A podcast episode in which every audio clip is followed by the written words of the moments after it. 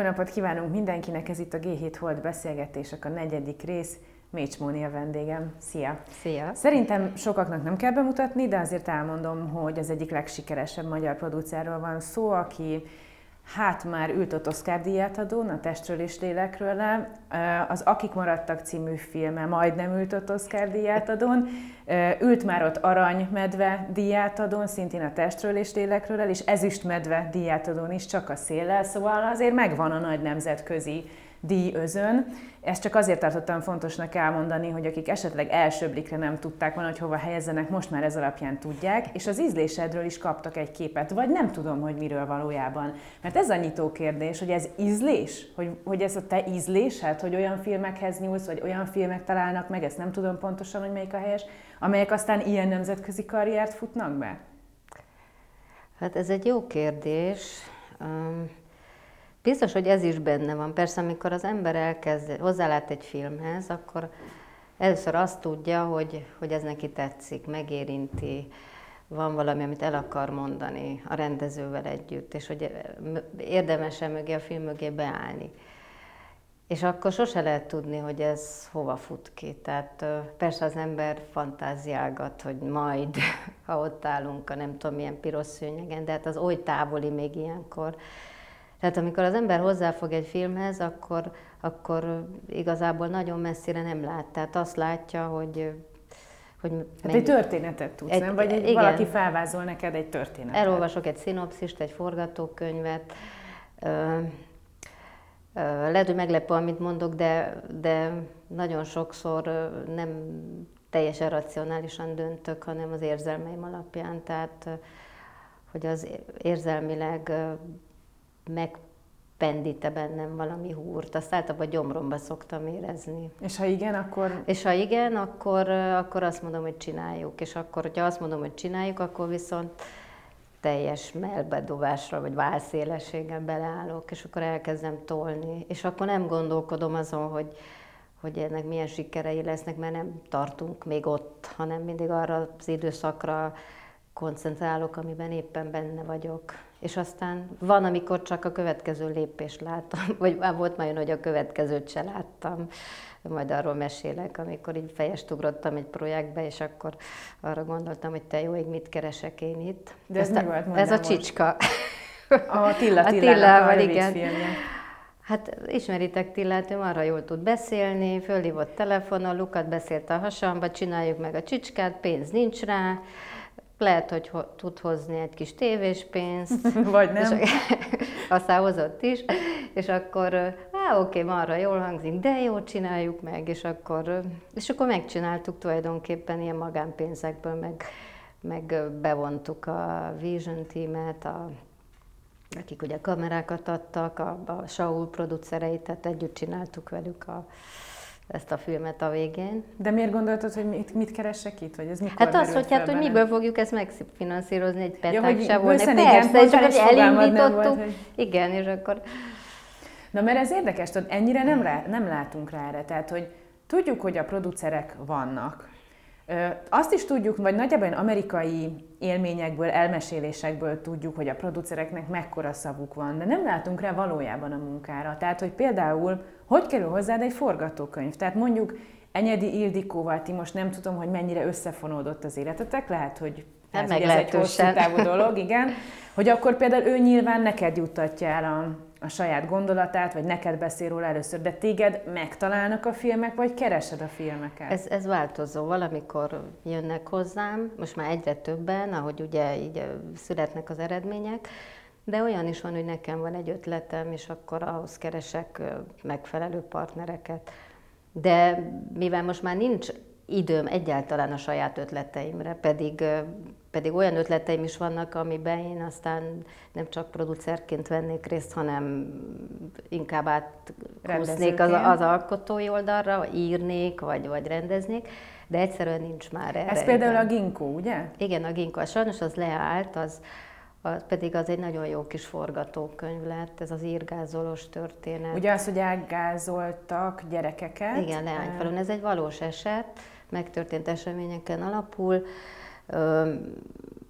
Két kisgyereket halára gázolt egy ír férfi.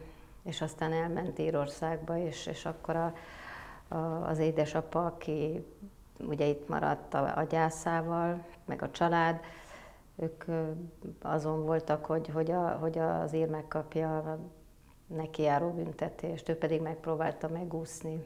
És ezt dolgoznátok És akkor ezt dolgoztuk fel, ezt írtuk le. Elég Valameddig el is jutott, Igen, elkészült a forgatókönyv, lettek ír partnerek, aztán ezt egy kicsit félretettük, mert jött a feleségem története, és az egy akkora falat volt, meg gondolom beszélünk erről is, hogy, hogy egyszerűen mindent eldobtam. És akkor az úgy azóta, és aztán pályáztam a, a filmintézethez, ott, ott nem támogatták, és akkor ez most úgy ott fekszik a fiókban, ez a forgatókönyv. Pedig ez jelzi azt, hogy neked azért lenne a Igen, mert sok, sok mindent el lehetett volna mondani, ami nekem fontos, vagy amit én el, el szerettem volna mondani Rohonyi Gáborral, mert együtt rendeztük volna. Mert hogy itt, itt nem egy család sorsáról volt szó, hanem kettőről, a magyaréről, meg az íréről. Akármennyire is az ír lépte meg azt a lépést, azt a visszavonhatatlan szörnyű lépést, hogy kioltotta két kisgyerek életét, de ez a tragédia, ez az ő életüket is megpecsételte nagyon sok időn keresztül, és mi ezt a párhuzamot akartuk bemutatni. Ez egy ilyen kvázi harc, amiben az egyik megpróbálja a másikat hát kvázi megbüntetni, és akkor a rengeteg stációja van ennek a kapcsolatnak, hogy először ugye ez egy ilyen örök emberi tulajdonság, hogy először eltoljuk magunktól a felelősséget, aztán rá, ráébredünk, összeomlunk, megbánjuk, vezeklünk, és aztán lerújjuk a penzumot. És ennek volt egy ilyen stációja, ami szerintem tök szépen fel lett építve, és a végén a, a megbocsátás és az elengedés lett volna a film végén. De ez miért foglalkoztat téged annyira? Azért, ami mondjuk ugyanez a metódus mondjuk egy halálos betegség esetén, tehát hogy tulajdonképpen ezt sokféle élethelyzetben látod ezt a, ezt a sok fázist felépülni? Igen. Hát vagy az emberi kapcsolatok egy része is ebből áll, hogy de nagyon személyes, bonyolultak. Személyes belőle Biztos, hogy van benne valami személyes, hogy, hogy az ember mindig magából ismerít, vagy ezek ilyen örök emberi érzések, amikor valamit meg akarsz mutatni, vagy el akarsz mesélni. De, de rengeteg ilyen történet van, amit én nagyon szívesen elmesélek. A brazilokat például, ugye, ami, ami egy végjáték, de azért egy ilyen társadalom érzékenyítő téma, ami arról szól, hogy, hogy, hogy, hogy próbáljunk szemszöget váltani, vagy szempontot váltani, és megérteni, hogy a másik mibe van. Tehát, hogy ne ítélkezzünk, ne haragudjunk, mert azért, mert nekünk nem tetszik, ahogy él, vagy, nem, vagy másnak látjuk, mi mi vagyunk, azért, azért lehet, hogy neki is megvannak a saját szempontjai. Igen, ez a szép, ha meg közel megyek, azt mondom, hogy a rasszizmusról is szól. Tehát, hogy nagyon Hát direkten. persze, igen. És ugye olyan szeretettel, de oda mondogatósan ábrázoltuk a minden oldalt, tehát azért mindenki megkapta a magáét a filmben. De én nem tudom, most egyfelől nyilván nagyon érezni ezt a társadalmi üzenet fontosságát a te pályádon, tehát hogy mi beszállsz bele producerként. Ez meg nyilvánvalóan valahol a kezdetekben van, hogy te a Fekete Doboznál dolgoztál, onnan indult el az egész filmes karriered, és hát ott aztán tényleg nagyon is társadalmi témákkal foglalkoztatok, szóval ez valószínűleg egy egyenesívű dolog, csak éppen játékfilm vagy dokumentumfilm, ez a műfajá választja. Igen, hát akkor még nem tudtam, mert akkor 21-2 éves voltam, nagyon fiatal. Most így visszatekintve, 30 nem tudom hány év távolatából, most már úgy, úgy értem, hogy mi miért történt meg, hogy miért kerültem erre a vágányra. Tehát, hogy valószínűleg nekem ez az utam, hogy, hogy, hogy filmeket készítsek, és a filmek által elmondjak történeteket, igazságokat, szempontokat. A fekete dobozzal pedig az volt, hogy, hogy, hogy akkor még azt gondoltam, hogy így belesodródtam egy szerelem által, és akkor a, akiben éppen szerelmes voltam, az, az nagy fekete dobozos volt, és, és elkezdtem vele dolgozni, és fogalmam sem volt, mi az a filmkészítés, úgyhogy nem ismertek rám túl sok mindent bízni. Először csak az aksival rohantam utánuk, aztán vihettem a mikrofont, ma, oda tarthattam. És ugye először, először ilyen tulajdonképpen ilyen közép-kelet-európai rendszerváltozásokat forgattunk, tehát ezeket a politikai, gazdasági átalakulásokat, ami nagyon izgalmas volt. Tehát ez a rendszerváltás időszaka, ez, ez, ez, ez tényleg ilyen páratlanul sokszínű és, és reményt adó és, és, és izgalmas időszak volt. Tehát nagyon örülök, hogy a, a történelmi Láttad. változásokat a saját bőrömön tapasztalhattam. És akkor, amikor ezek így lezajlottak, ugye erről is nagyon sokat lehetne beszélni, hogy hogy elkezdtünk Kelet-Európába is forgatni, ahova nem mehettek be a, a nyugat-európai tudósítók, és mi dolgoztunk a CNN-nek, Sky News-nak, Nippon TV-nek, BBC-nek, és ilyen hadi tudósítói dolgokat, de ez egy tök más téma, tehát most ezt így hagyjuk. Nem, hogy... ez fontos, a, fontos abból a szempontból, hogy mi az az érzékenység, meg, meg mik azok a témák, amelyek Hát az emberi sorsok, tehát hogy akárhova mentünk, akár a délszláv háborúba, vagy mit tudom én, Kolozsváron voltunk, Szentest a román forradalom alatt, az emberi sorsok, hogy ki hogy, hogy, hogy, hogy élte meg azt a helyzetet, amiben volt, vagy ki hogy vitte a sorsát. És ugye ez ugye egyelőre a haditudósítás volt, de később, amikor már így lecsillapodtak a kedélyek, és hogy elindult a, az új rendszer Magyarországon, akkor elkezdtünk dokumentumfilmeket forgatni hajléktalanokról, a társadalom perifériára sodródott emberekről, állami gondozottak, és én nagy, rengeteg nagyon érdekes téma jött szembe. Akikről korábban beszélni sem nagyon lehetett. Így van, és, és ezek engem nagyon megfogtak már, már akkor is, tehát ilyen nagyon mélyen megérintettek. És, és az az érdekes, hogy ez a dokumentumfilmes múltam, nagyon sokat segít abban, hogy, hogy a játékfilmes időszakomban például a karaktereket megformáljuk, mert hogy így emlékszem, meg előhívom magamból azokat az élményeket. Tehát, Tehát hogy ez egy nagyon jó alap. mondjuk egy karakterformálásban Persze, is, nagyon sok esetben, igen. Ez is változó, hogy, hogy melyik rendező mit vár el tőlem. Van, akivel vált válnak vetve együtt gondolkodunk, és együtt, tehát a forgatókönyv minden írásának minden pillanatában ott vagyok, együtt válogatjuk ki a színészeket, ott ülök a vágó stúdióban. Ki, ki ilyen például? Hát például a Barnával nagyon szorosan együttműködtünk. A Tóth Barnával. A Tóth Barnával, igen, az akik maradtak, bár ugye Muhi Klári volt, akit aztán bevontunk. Na most itt csapongok össze-vissza a fekete doboz, akik maradtak, mindegy. Tehát például ugye az Akik maradtak egy regényadaptáció F. Várkonyi Zsuzsának a könyvéből, és az egy nagyon hosszú, nagy időszakot ölel át. Na most erre nem volt lehetőségünk, hogy ezt a könyvet egy az egybe filmre vigyük, meg pénzünk se volt. Ugye ez egy tévéfilmes keretből készült, és akkor el kellett döntenünk, hogy mi legyen, és akkor bevontuk Muhi Klárit, és teljesen új alapokra helyeztük a forgatókönyvet az ő nagyon hathatós közreműködésével, és kiválasztottunk egy időszakot, meg azt, hogy akkor ennek a fiatal lánynak, meg a, ennek a férfinek a kapcsolatára fogunk fókuszálni. Ez egy nagyon-nagyon izgalmas és érdekes munka volt. Ez a miből lesz a cserebogár. Ugye az ember sosem tudja, hogy valamit elkezd csinálni, és aztán, aztán fogalma sincs, hogy az, az, az vajon hogy fog működni. És van olyan rendezés, aki csak annyit vár tőled, hogy biztosítsd a körülményeket, vagy, vagy szerez rá pénzt? Igen, vannak a nagyon önálló rendezők, akik akiknek megvan a víziójuk, és nem is szeretik, ha beleszólnak. Bár még azok is mindig megbeszélik, tehát hogy kikérik a véleményemet, meg, meg hát mit tudom én, amikor leforog egy film, és akkor elkezdjük vágni, és akkor vannak különféle változatai a vágásnak, akkor azokat együtt nézzük meg, átbeszéljük. Tehát azért, mind, tehát azért mindenkivel van valamiféle együttműködés, de valakivel sokkal szorosabb, valakivel kevésbé. Ez ugye igény, igény kérdése. Én arra nagyon szeretnék rálátni, hogy az, hogy ülünk egy asztalán és beszélünk mondjuk karakterekről, vagy elkezd kibontakozni tényleg egy film, ezt értem, vagy ezt el tudom képzelni. Azt, hogy egy producer hogy szerez pénzt a filmre, azt nem tudom, hogy hogy kell csinálni. Sose láttam közelről. Nyilván van egyfelől lehet pályázni. Oké, okay. ez az állami hát pénz. De az, ez De van. az nem fedezi a filmek költségvetésének száz százalékát. De.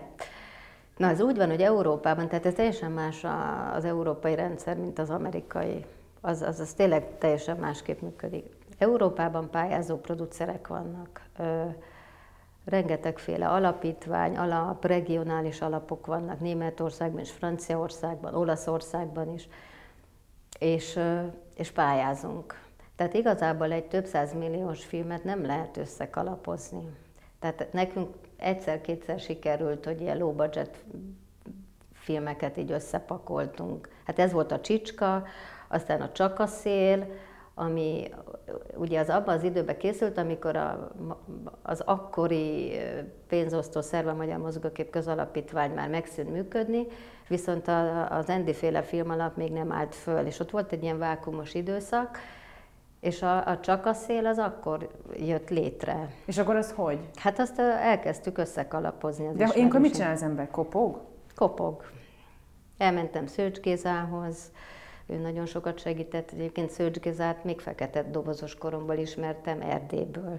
Tehát, hogy így volt egy ilyen régi kvázi barátság, és el, elmondtam neki, hogy ez egy fontos téma, nagyon gyorsan megértette, adott is rá pénzt. Akkor Balogh Zoltán, aki akkoriban a, ilyen roma ügyekért felelős államtitkár volt, és nagy empátiával viseltetett a romák iránt, ő is a zsebébe nyúlt ilyen miniszteri keretekből. Aha. Akkor a szerencsejáték, RT, MVM, tehát, tehát ilyen helyekről, illetve bevontunk még koproducereket, volt egy német, meg egy francia koproducer, és nagyon minimális pénzből készült, tehát ilyen de ilyenkor mondjuk millió. piaci szereplők, nem, nem, vagy őket nem lehet megtalálni, vagy őket meg Hát ez, ez, tulajdonképpen ennyi pénzből ilyen nagyon low budget módon összekalapoztuk a pénzt. Meg volt TAO, egy kis örimás pénz, igen, jut eszembe, ez már nyolc éve volt. Tehát ez De az örimás, ez egy európai alap. Igen. Engem az érdekel, hogy nem tudom, ilyen nagy multikhoz például érdemes bekopogni egy producernek, mondjuk Magyarországon? Hát nem, nem, nem, hát egyrészt miért érni meg nekik, hogy beszálljanak? Tehát, tehát vannak ezek az úgynevezett, vagy voltak ezek az úgynevezett product placementek, ezek főleg ez a közönségfilm, igen, termék elhelyezés közönségfilmeknél, amikor mit tudom én, várhatóan 500 ezer ember megnézi. Már ilyen számok nincsenek sajnos, de tehát egy, egy, egy jó közönségfilmesnek akkor be lehet rakni mindenféle, beraksz egy autót, azzal közlekedik a főszereplő. Tehát Kameleonnál csináltunk ilyet, ugye az egy, az egy ilyen közönségfilm, Goda Kriszta rendezte, Kálomista Gáborral csináltuk, vagyis hát ő kezdte, és akkor mi később csatlakoztunk. És akkor ott rengeteg product placement volt, amiket így behoztunk. De valahogy már az sem működik, tehát hogy ma már szerintem Ma már ez nincs ilyen, hát, akkor egy hát, filmen jár, vagy ugyanazt annyi eszi, pénzt issza, nem, ad, hol nem eszik. adnak, adnak pár millió forintot, azzal mit csinálsz? Amikor, amikor ma már egy játékfilm, hát mit a testős lélekről tao együtt volt 600 millió, a brazilok 500 millió tao együtt.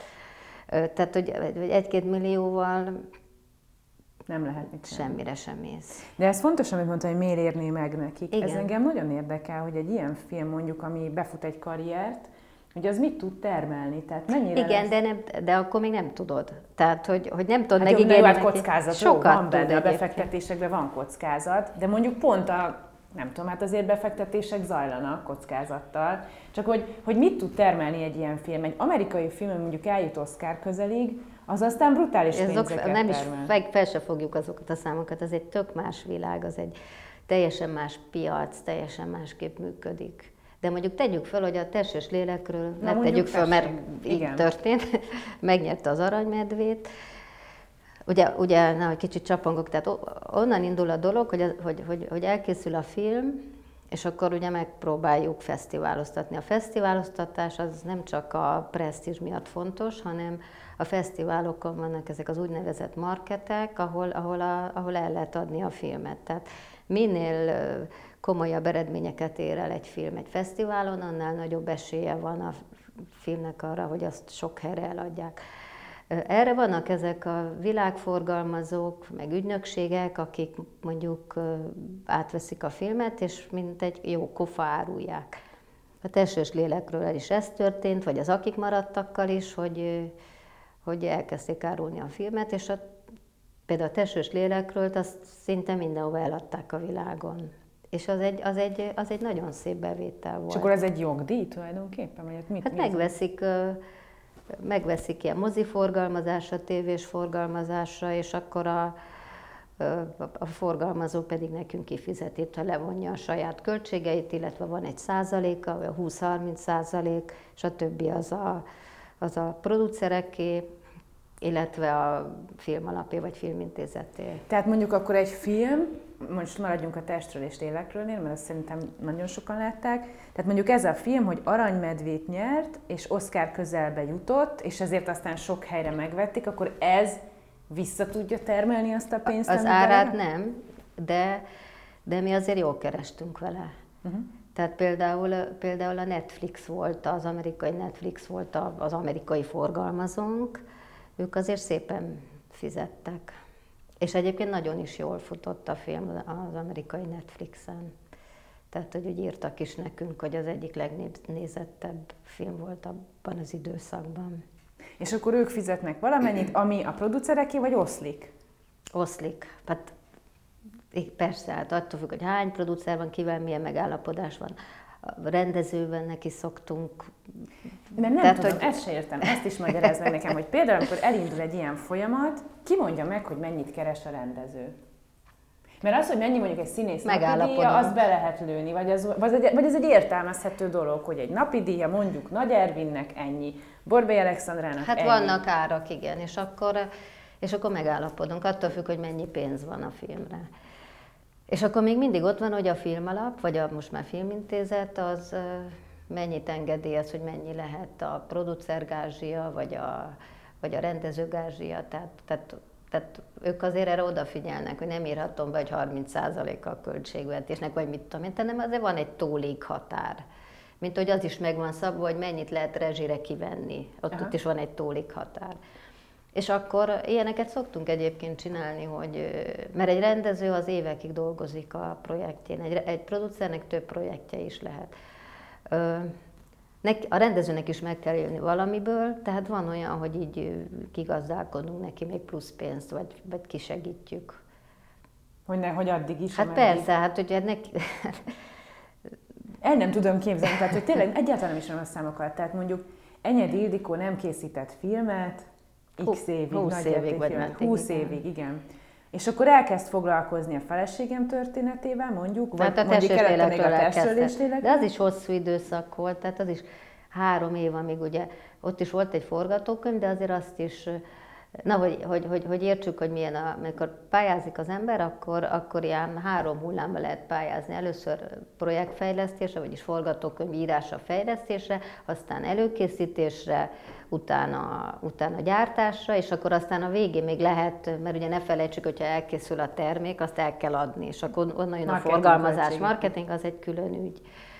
És bármennyire is jó volt ez a forgatókönyv, egy kicsit kellett vele azért foglalkozni, kicsit pofozgattuk, azzal is elment egy jó pár hónap, akkor utána, sőt egy fél év, Ugye hát mert ezek a lassan örülnek ezek a malmok, míg a DB-k eldöntik, elfogadják, tovább engedik, Igen. pályázunk, papírokat, ez az adminisztráció azért ez iszonyúan nem szeretem, vagy ez, ez az, amit a legkevésbé szeretek, de hát ezzel is kell foglalkozni, akkor tehát az, ez is jó sokáig eltartott. Igen, és akkor hát közben megélni kell. Igen, és szerintem minden producer ezt csinálja, hogy így megsegíti a munkatársait, vagy a rendezőit, tehát hogy ez szerintem egy tök normális attitűd. Hogy... De maradjunk, maradjunk a testről és életőrnél, mert ott annyi kérdésem van. Mondjuk például Na. az, hogy egy amatőr szereplő szerepeljen egy ilyen, hát viszonylagosan nagy költségvetésű filmben, attól egy producernek nem áll égnek a haja?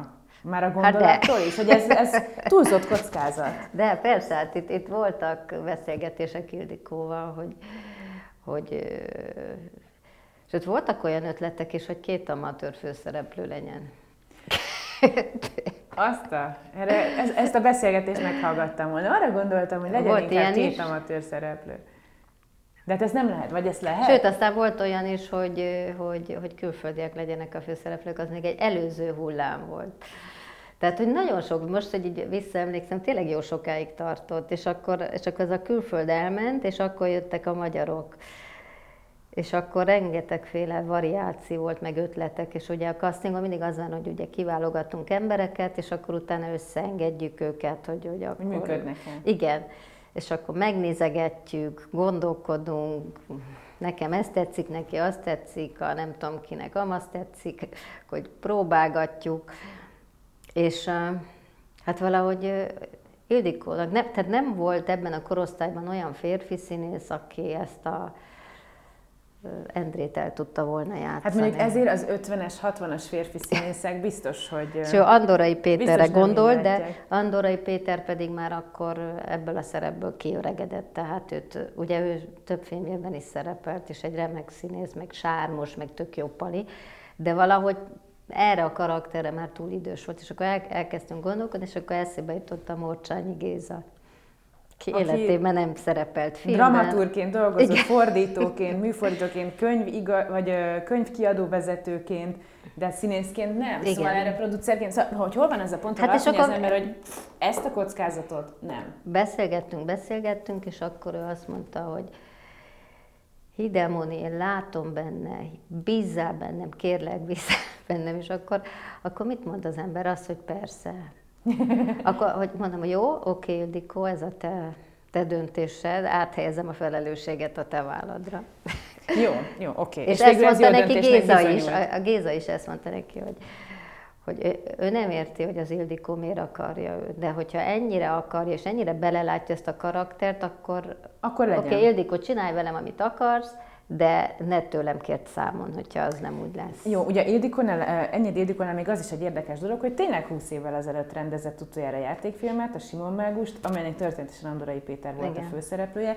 Na de hogy egy rendezővel dolgozni, aki most ez furcsa lesz, tudom, mert ezért persze mindenki tudta, hogy kicsoda Enyedi Ildikó, de hát 20 éve nem csinált filmet, szóval hogy nem pörgött így a filmkedvelők között a neve, csak a nagyon hardcore filmkedvelők között, hogy az is egy kockázat, nem? Tehát, hogy hogy, hogy a fene tudta, hogy ez ekkora nemzetközi karriert fut majd ez a film, és ha nem fut, én, én, ebben, én nem, nem, nem így gondolkodtam, hanem hogy volt egy könyv, amit zseniálisnak találtam. Tehát, na például ez volt az egyik olyan könyv, amitől így iszonyan összegyorult a gyomrom. Tehát, hogy azt éreztem, hogy ez csodálatos. Tehát az Ildikó az, az úgy ír, hogy, hogy irodalmi szinten. Tehát, hogy, hogy ha nem rendezne, akkor valószínűleg írni kéne, mert, mert annyira finoman és érzékletesen, tehát egy, majd mondjam, egy tökéletes forgatókönyv volt, és, és, és én ebben nem gondolkodtam, hogy ez nem lesz jó.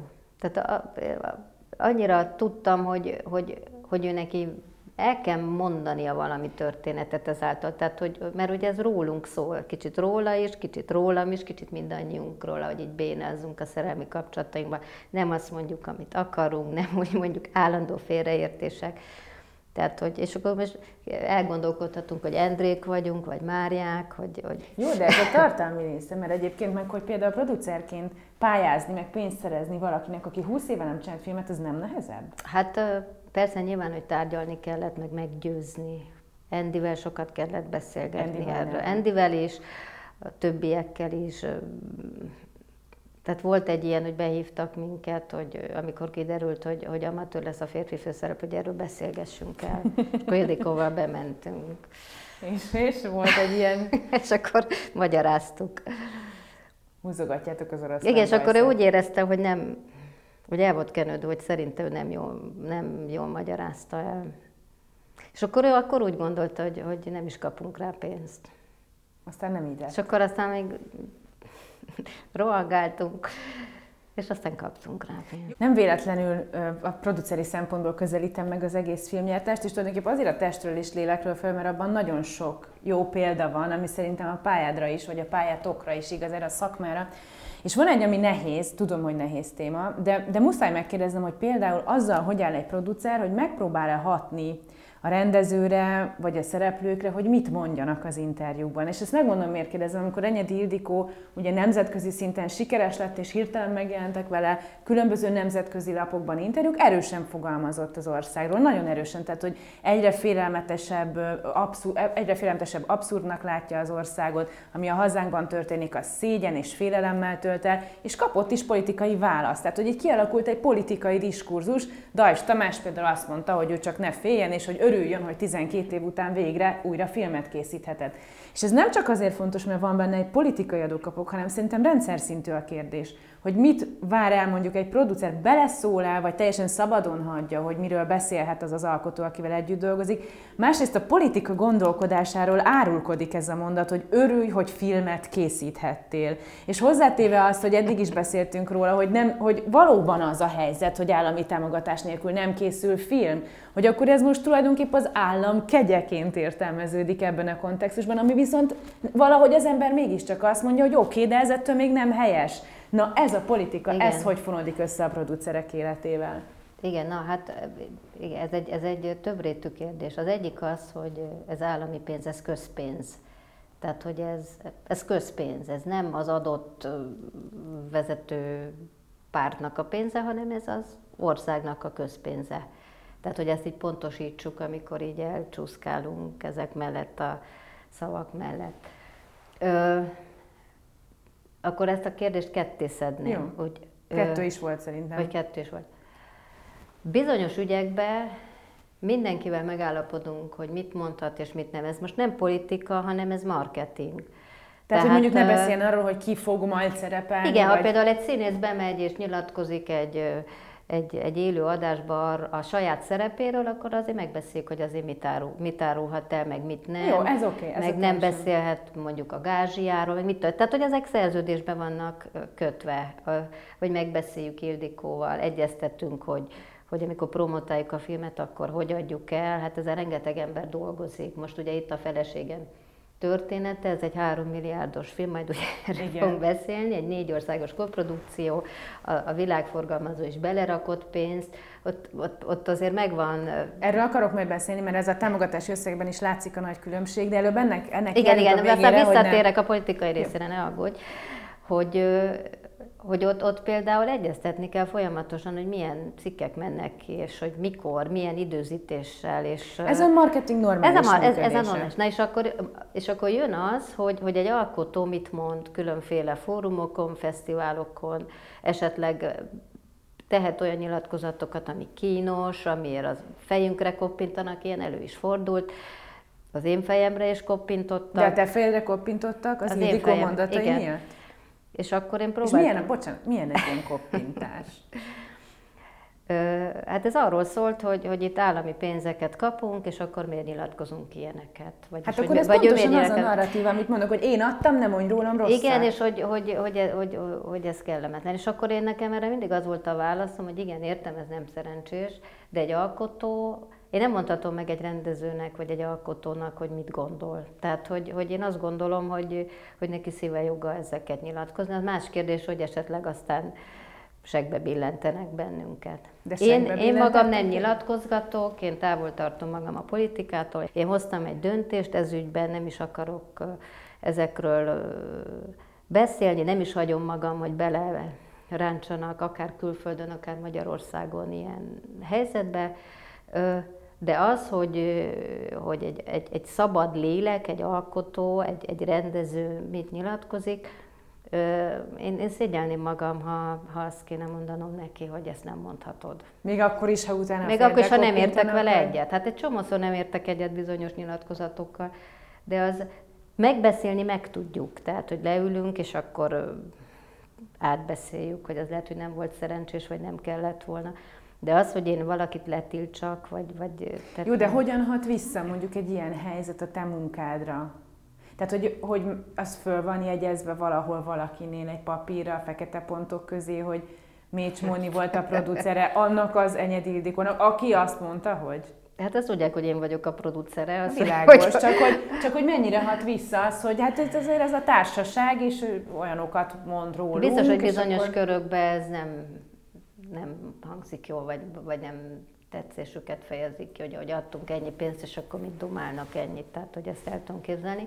Engem még ez ügyben nem szankcionáltak, de, de el tudom képzelni, ezt, hogy ezt valahol föl van jegyezve. Hogy ugye téged, pont arról beszéltünk, hogy mennyire érdekel a társadalom, és világéletedben Igen. nagyon érdekelt a folyamatok, a rendszerváltás, tudósítás, dokumentumfilmek, és aztán ez szépen belefolyik a játékfilmes működésedbe is, hogy Tulajdonképpen te azért hoztad ezt a döntést, hogy nem beszélsz semmit a politikáról, mert félted a filmeket?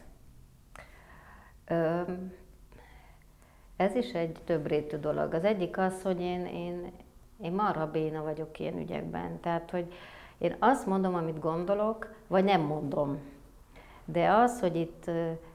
Tehát én nem lennék jó politikus, vagy, vagy ha egyáltalán én a politika vizeire tévednék, én, én, én, én porul járnék. Tehát, én, tehát ez olyan, mint hogy sosem megyek a buszsávba, egyszer mentem a buszsávba, azt egyből megbüntettek, kaptam 6 pontot a 20-ból. 20 ne elveszik a jó. Jó, de ez, ez túl egyszerű, mert azért, Persze, most csak azért van egy családi környezet, tehát apukád, aki 56-os hős, liberális, rendszerváltó, ma már nem aktív politizáló, anyukád is eszméletlen rengeteg tüntetésen ott Igen, van. Nem az anyukám, hanem a ő a, má, a apukám második Akkor felesége. apukád második igen. felesége, bocsánat, annyira bonyolultak a családi viszonyaitok, ezt, ezt Jó bonyolult, De mit tudom én, a férjednek is volt köze, akivel most ugye együtt producerek vagytok, a Városházán, ő is tanácsadó volt Demszki Gábor idejében, szóval, hogy ez a politikai kontextus, Na, hát nem is nem engedi? az túl jól, ugye? Hát nem. Tehát azért mondom, hogy, hogy nekem nem ez a dolgom. Tehát én, én én nekem az a dolgom, hogy amit az elején is elmondtam a beszélgetésnek, hogy, hogy projekteket hozzak létre, és értékre, értékeket, vagy számomra fontos dolgokról meséljek. Na most, ha én elkezdenék itt össze-vissza politizálni, akkor ki tudja, hogy hol, hol végezném. Tehát én valószínűleg nagyon rosszul is érezném magam. Tehát engem például zavarna, hogy, hogy elkezdenének anyázni, meg mindenféle dolgokat mondani. Tehát, hogy én, én túl érzékeny vagyok, meg a, a, a lelkem másképp működik. Tehát ez a politikai tér, ez egy tök más világ. Tehát arra, arra edz, edzetnek kell lenni, érteni kell hozzá. Ez egy szakma. Tehát, és vannak ilyen lánglelkű alkotók, meg talán producerek is, akik kiállnak és elmondják a véleményüket.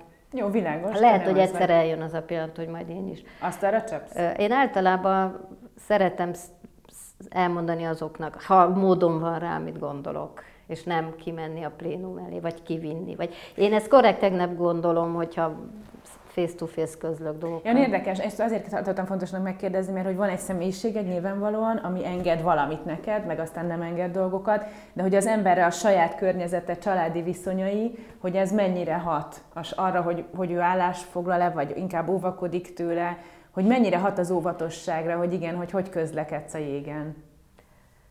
Az, a habitusom nem ilyen. A, az én habitusom olyan, hogy, hogy mindig a közös pontokat keresem, a munkámban is, a munkatársaimmal is. A, a filmkészítés, az alkotás egy nagyfokú empátia.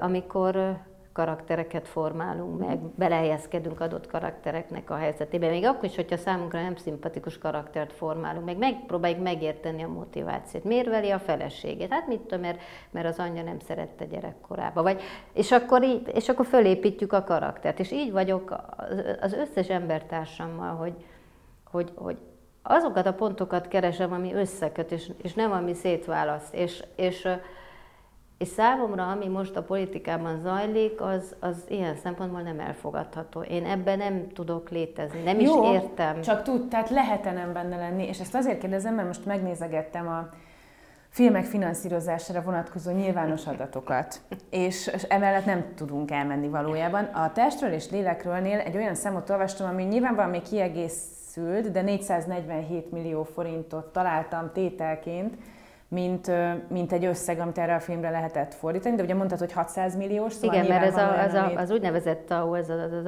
állam hozzájárul 30%-a, tehát automatikusan, amikor az ember filmet csinál, akkor Igen. 30%-kal az állam Na de, és ha megnézem a feleségem történetét, amivel viszont most foglalkoztatok, az 1 milliárd 186 millió, de mondtad, hogy 3 milliárdos a film, szóval biztos, hogy nemzetközi pénz is van benne. Igen, majd elmondom, hogy annak a finanszírozása hogy áll. Na ez csak azért érdekes számomra, mert ezek szerint mondjuk a testről és lélekről nemzetközi sikere feljogosított titeket arra, vagy hogy is mondjam, legitimálta a nagyobb összegű pályázatot. Tehát dupl, ez nem is duplája, ez gyakorlatilag tri triplája annak és az összegnek. De többet kértünk, tehát Ugye azt kell tudni, hogy ez egy négy országos koprodukció, 3 milliárdos, körülbelül 10 millió euró, hát ugye ez most állandóan változik, hogy mennyi bekerül éppen a forint, vagy mennyi a forint.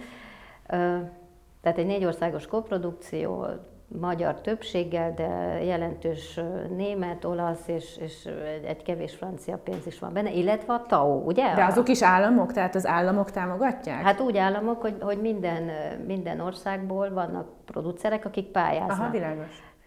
Azt hiszem 21 helyről szedtük össze a pénzt. Azért az el, elég sok, igen, ilyen. Például az Őrimázs, ami egy ilyen nemzetközi vagy európai alap, és, és oda úgy lehet pályázni, hogy több országnak egyszerre kell. Tehát, hogy ez, ez az egész egy, egy, egy ilyen nagyon érzékeny puzzle, amiket így össze kell illeszteni. De most miért kezdtem ezt a Hát, hogy 21 helyről szedtük ja, 21 össze, helyről szedtük össze a pénzt, és ugye, hát itt azért európai világsztárok, mert ugye angol Na, nyelven kell forgattuk. Hozzá? Igen, oké, okay, ezt, ezt szeretném megérteni, hogy az, az, hogy eljutottunk az Oscar shortlistre, Aranymedve, stb., ez számít, amikor egy ilyen összegről Persze. beszélünk, hogy háromszoros? Enyedi Ildikó neve számít, Persze. amikor azt mondjuk, hogy háromszoros összeg? A világsztárok neve? Persze. Tehát, hogy kik azok, akik még föl tudják, mert most rosszul mondom, hogy srófolni ezzel, nem, egyszerűen több pénzt tesz, Hát ezek címkék, meg brendek, és akkor minél több díjad van, minél komolyabb helyekről, be vagy árazva. Tehát, hogy tulajdonképpen itt mindenki termék, a film is, az alkotók Jó, de garanciával is. válik? Ezt most azért kérdezem, és... Bizonyos szempontból igen. Tehát, tehát például... Garantálja a következő projekt sikerét? A sikerét nem, de az, hogy össze lehet rakni a finanszírozást, azt igen. Tehát, uh-huh. tehát az, hogy, hogy aranymedvedias és Oscar jelölt rendező vagy alkotók a következő filmjükre készülnek, de azért elsősorban azért a rendező számít, akkor, akkor előbb megnyílnak a pénz, pénztárcák. Tehát, a Tehát, hogy már sokszor maguk jönnek oda, hogy hagy, hagy. És önmagában a producer neve? Az is megnyitja Az is, szerintem egy idő után igen, persze. Hát, És te hogy... már ott tartasz, nem? Hát bizonyos szempontból igen, tehát hogy hogy azért, azért nem lehet akárkire rábízni egy ekkora projektet. Tehát... Ugye a neved az biztonságot jelent azoknak, akik pénzt akarnak adni a filmre? Hát, vagy majd, majd ezután, hogy ez most végül nem dőlt össze és elkészült. Hát ez egy három milliárdos film, az egy robogó gyors vonat, és minden pillanatban oda kell figyelni, mert hogyha ha nem etetjük ezt a robogó vonatot, akkor, akkor mint egy ilyen lavina elszabadul, vagy mint egy, mint egy hajóágyú a viharban. És hát ugye ennek a cash flow igénye, hogy, hogy, hogy, hogy megfinanszírozzuk, mert ugye rengeteg erről jönnek be a pénzek, de ugye mit itt áfát kell finanszírozni, előfinanszírozni, a, a TAO-t elő kell finanszírozni, kölcsönöket kell fölvenni, ha nem jönnek be időbe a kölcsönök, nem tudjuk kifizetni a különféle folyamatokat, az előkészítés itt ebben az esetben elképesztő sok pénzbe került, mert le kellett gyártani, ez egy kosztümös film, angolul forgott kosztümös film világsztárokkal. Lea Seydoux, aki, aki például a közelgő James Bond filmnek az egyik főszereplője, ő a mi női Igen. főszereplőnk, ez is érdekes, hogy egyszerre Tudom, minden férfi újságíró borzasztóan, mert hogy mikor csinálhat vele interjút. Meg egyszerre forgattuk a James Bond produkcióval, ez is ilyen kis színesként, hogy, hogy ilyen testvérprodukcióká váltunk kvázi a Lea miatt, mert hogy meg kellett állapodni, hogy akkor a Lea mikor, hol van. Ugye Lea iszonyú elfoglalt, és és hát ugye meg kell beszélni, hogy akkor nálunk van eddig, akkor visszaadjuk, akkor ott van egy darabig, aztán visszajön. Jó, és mint az elvált szülők gyereke. Vagy Vele nem. nem. Nem? Akkor nem is érdekel. De vagy lehet, hogy eljön a valamelyik bemutató. Jó, na jó, szóval ez nagyon érdekes ez a párhuzamosság, meg a, meg a pénzösszeszedés, de azért is kérdeztem, hogy mire garancia a teljesítmény, ezt akarom megtudni. Tehát, hogy, hogy a rendszerben mire garancia, mert, és azért ezt most el kell mondanom, hogyha végignézem a nagy támogatású filmeket, a feleségem története most ez kiugró, támogat, De még mindig nem kaptunk kapol. annyit, amennyit kértünk. Mi, mennyit kértetek? 1 milliárd 400 milliót. Tehát akkor 220 millióval lesz Igen, de először körül. kaptunk 1 milliárdot, és akkor osztottunk, szoroztunk, és rájöttünk, hogy nem, nem fog menni, és akkor visszabatyogtam, akkor még filmalapba, és elmondtam, hogy, nem fog menni. hogy ez így nem fog menni, és, és, akkor, és akkor kitaláltuk, hogy mennyiből fog menni, és akkor még kaptunk 150-et. Ez egy legalább egy rugalmas dolog, vagy ez, ez arról szólhatott, hogy neked hisznek, de hogyha megnézem, hogy azért mondjuk van olyan dokumentumfilm, Hosszú Katinkáról, az Iron Lady-ről készül, amely majdnem 600 milliós, kicsit túlzok, 560 milliós támogatást kapott, és a producere Lajos Tamás, és Lajos Tamás neve például nagyon-nagyon sokszor előjön a, a támogatottak között, szóval, hogy ebben mennyi a politika, és mennyi a teljesítmény.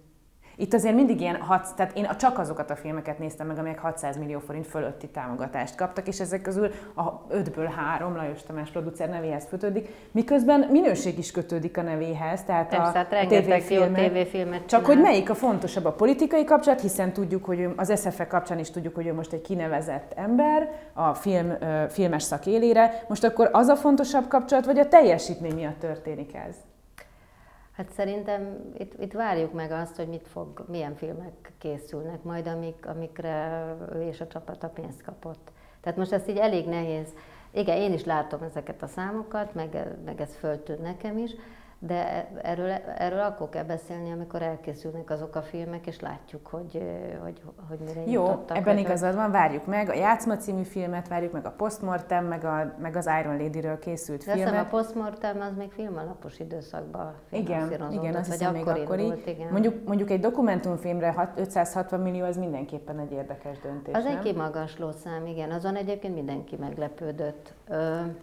De hát erre is azt a fogalmam sincs, hogy mi a koncepció, hány kamerával forgatják, hány napon keresztül.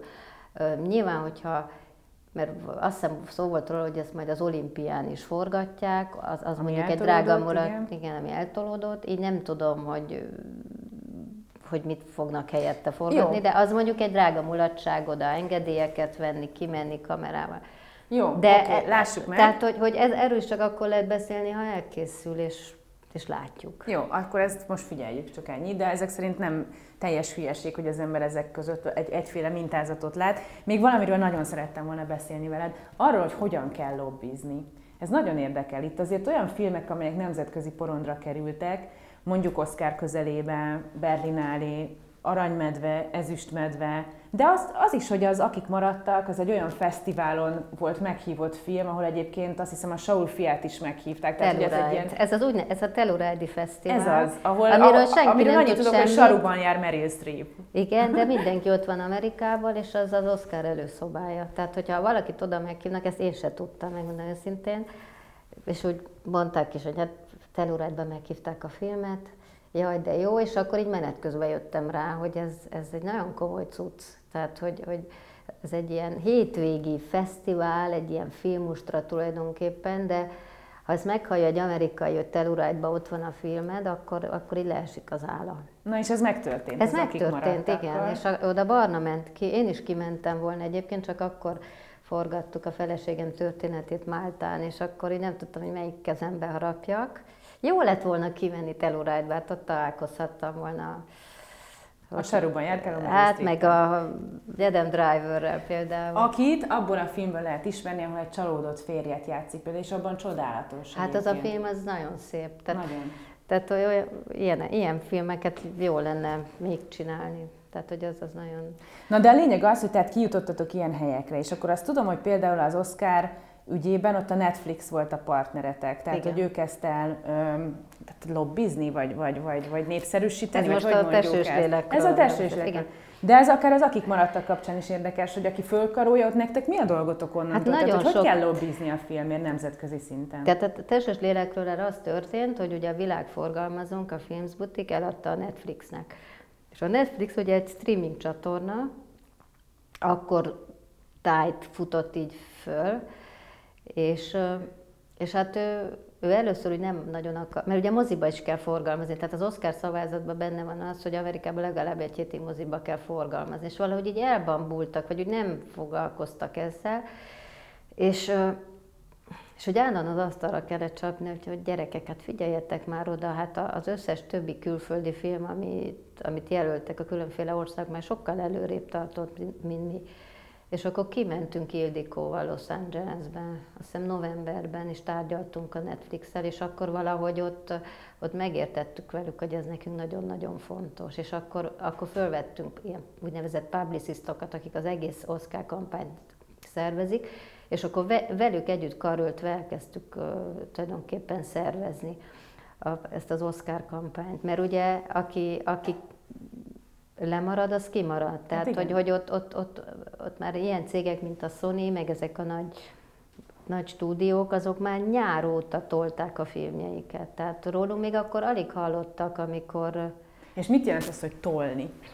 Hát vetítéseket kell szervezni, mindenféle cikkeket kell iratni, hirdetéseket kell feladni ezekben a nagy presztízsű különféle filmes szaklapokban, filmes szájtokon, fogadásokat kell adni, el kell hinteni, hogy ez a film van. Szóval ez egy ilyen hosszú nagy meg. De ebben ti tudtok valamit csinálni, vagy ez abszolút a helyiek Persze, ugye kell, hogy legyen? rengeteg, igen, rengeteg mindenben. Hát ugye ilyenkor főleg a rendezőt viszik ki, de valamikor volt olyan, hogy én is kim voltam, közönségtalálkozókon beszélgettünk, és akkor így át kell állni, ez az akik maradtakkal is így volt, ilyen iszakai üzemmódban, hogy, hogy véget ért a magyar munka, és akkor a Los Angeles idő szerint indult a, volt, amikor hajnali kettőig, háromig minden éjszaka kommunikáltam a kintiekkel, átbeszéltük a stratégiát, anyagokat kellett kiküldeni, szóval rengeteg munka volt. És ez egy hónapokig tartó Igen, folyamatos nagyon sokáig. kommunikálás tulajdonképpen. Hát az akik maradtakkal például ott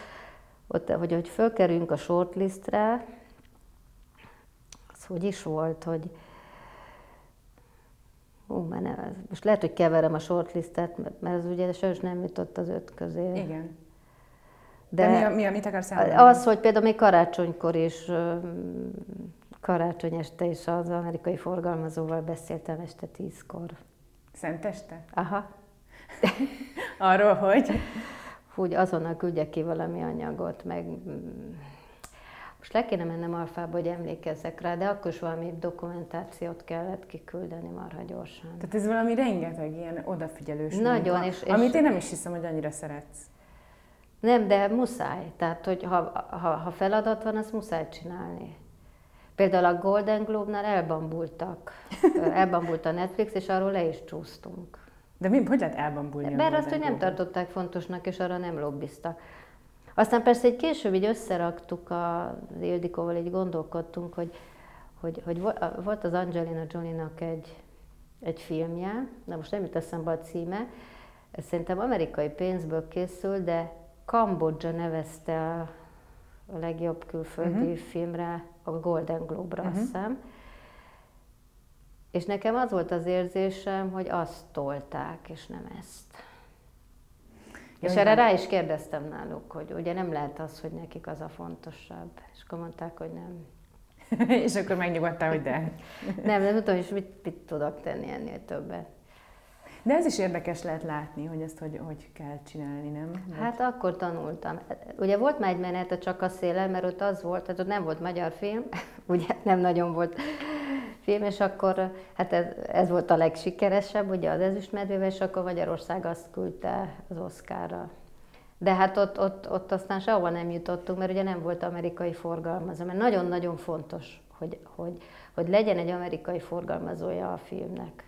Mert azt kezdi el bejáratni kint Amerikában. És utána föl, kell fölvenni ezeket az úgynevezett publicistokat, vagy sajtófőnököket, akik, akik aztán csinálják a szakmai részét. Ez egy jó építkezős, tehát hogy ott megtanultad, hogy kell egy amerikai forgalmazó, Igen. a következő már volt amerikai forgalmazó, csak valamit nem jól csinált, meg elbambult néha, hogy te Hát mondod. így, az ember a saját de most az a lényeg, dolgaiból hogy, hogy, hogy azért meg, most vagy... kinéz, hogy a következő pár filmedben lesz egy Oscar díjas, mert most már minden részét hát, tudod, nem? Proféta beszélem belőle, de ez nem biztos, hogy így van. Lehet, hogy nekem ennyi volt, azt kész.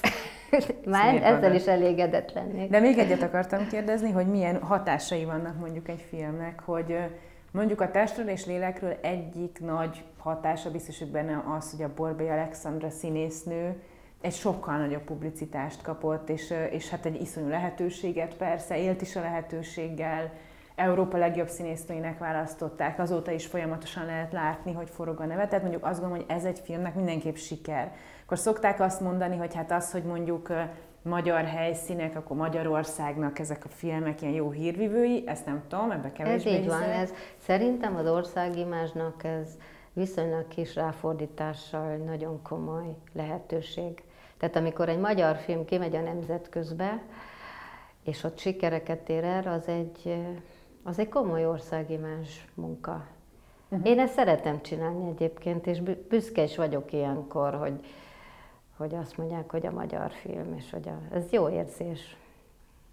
Ez fontos nekem például, most függetlenül, hogy mi van, meg Meg hogy politikailag mi. Igen, ugye, azért mondom, nem foglalkozó, ez egy magyar film, mi csináltuk, Magyarországról jött. Engem ez büszkeséggel tölt el. Na, Van annyit... bennem egy ilyen lokálpatrióta, vagy nem tudom, minek hívja. És a feleségem történet és ezt fogja csinálni? Hát ez egy teljesen nemzetközi produkció. Hát most már mindjárt kész van, tehát az utómunka legvégén tartunk.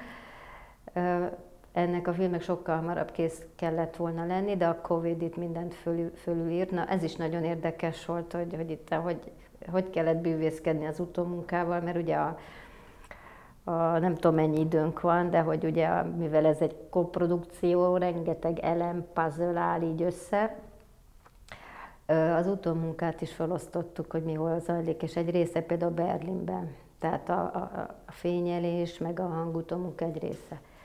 Na de hát ugye kitört a Covid, lezártak mindent, ugye nem lehetett az utószinkron megcsinálni Berlinben, mert nem tudtuk beutaztatni a Lea Sedut Párizsból, Igen. a, Heisnaber férfi főszereplőt Amsterdamból, az olaszokat Rómából, hanem akkor azt találtuk ki, hogy mivel Ildikó már volt covidos, és volt ellenanyag a szervezetében, tehát védett volt egy darabig, ezért őt bereptettük a színészekhez. És akkor ott béreltünk stúdiót, ahol a színészek éltek, és ott csináltuk meg a meg az utószinkront.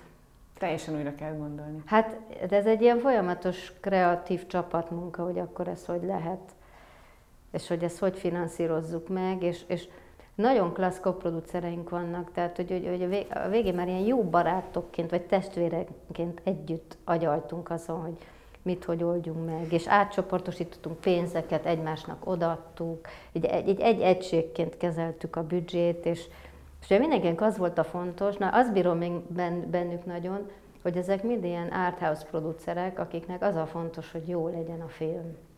Tehát, hogy, hogy és aztán fontos persze, hogy az embernek legyen bevétele, mert mindenki ebből él. De az elsődleges szempont náluk is az, hogy értéket teremtsenek. És ugye külön öröm, hogy egy magyar szerzőnek, a, a művét Füstmilánynak a, a művét visszük ki a nemzetközbe. Tehát az, hogy ezt mi nemzetközi színészgárdával angol nyelven forgattuk, ez azt jelenti, hogy kiléptünk ebből a 10-13 milliós piacról, piacról és, és, és ha, ha jól sül el ez az egész, akkor, akkor még híresebbé tesszük ezt a regényt, amit egyébként már vagy 20 nyelvre lefordítottak, tehát hogy ez az egyik legismertebb. Igen, én a magam részéről most olvasom egyébként, hogy már felkészülten érjen a film megjelenése, de most akkor, akkor jósolj, hogy, hogy mit, milyen, tehát mit súg a szimatod, vagy, vagy jelzette a gyomrod, szóval, hogy, hogy ez most ez, ez egy mekkora, mekkorát futó film lesz.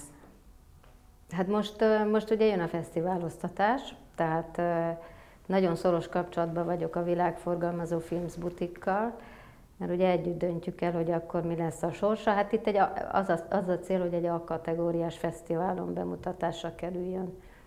Tehát... Nagyon visszafogottan fogalmazol. Igen. Mert, hogy, nem tehetsz más. Nem, nem tettek más, mert megállapodtunk, hogy mit mondunk és mit nem, és még nincs kész a film, tehát nem lehet előre inni a medvebőrére. De hogy ez a terv, és akkor utána a fesztiváloztatás után kerülne a mozikban. De hát nagyon várja fél Európa, hiszen olasz ismert színészek játszanak benne, németek, van egy osztrák, ugye két francia, Louis Garel, aki most az egyik legismertebb fiatal francia filmszínész. Mikor forgattunk, ugye Budapesten forgattuk a film jelentős részét, a párizsi jeleneteket is, és akkor jöttek a francia turisták, és meglátták, akkor leállt a forgatás, és autogramokat osztogatott. Tehát, Jó. hogy ő azért egy ilyen komoly sztár Franciaországban, hát a Lea Szedut mindenki ismeri. Enyed Ildikót meg. Enyed Ildikót is, persze. Úgyhogy, úgyhogy ez egy nagyon nagy menet volt, nagyon kemény munka, és nagyon örülök, hogy nem tudtam, hogy milyen kalandos lesz és bonyolult, mert, mert ha ezt előre tudom, akkor, akkor lehet, hogy nem mertem volna belevágni. Jó, akkor meglátjuk. Szóval tulajdonképpen az volt ez a hosszú válasz, hogy úgysem mondasz semmit arról, hogy mit vársz a filmtől. Hát természetesen szeretnék díjakat, vannak mindenféle titkos tervek, de az, az a baj, hogy most mi, tehát az ember eldumálja a szerencséjét. Most előre beszélünk arról, hogy hogy milyen vágyaim vannak, majd térjünk rá vissza. Jó, hát akkor legyen így, hogy visszatérünk rá. Köszönöm szépen, hogy itt voltál. Én is.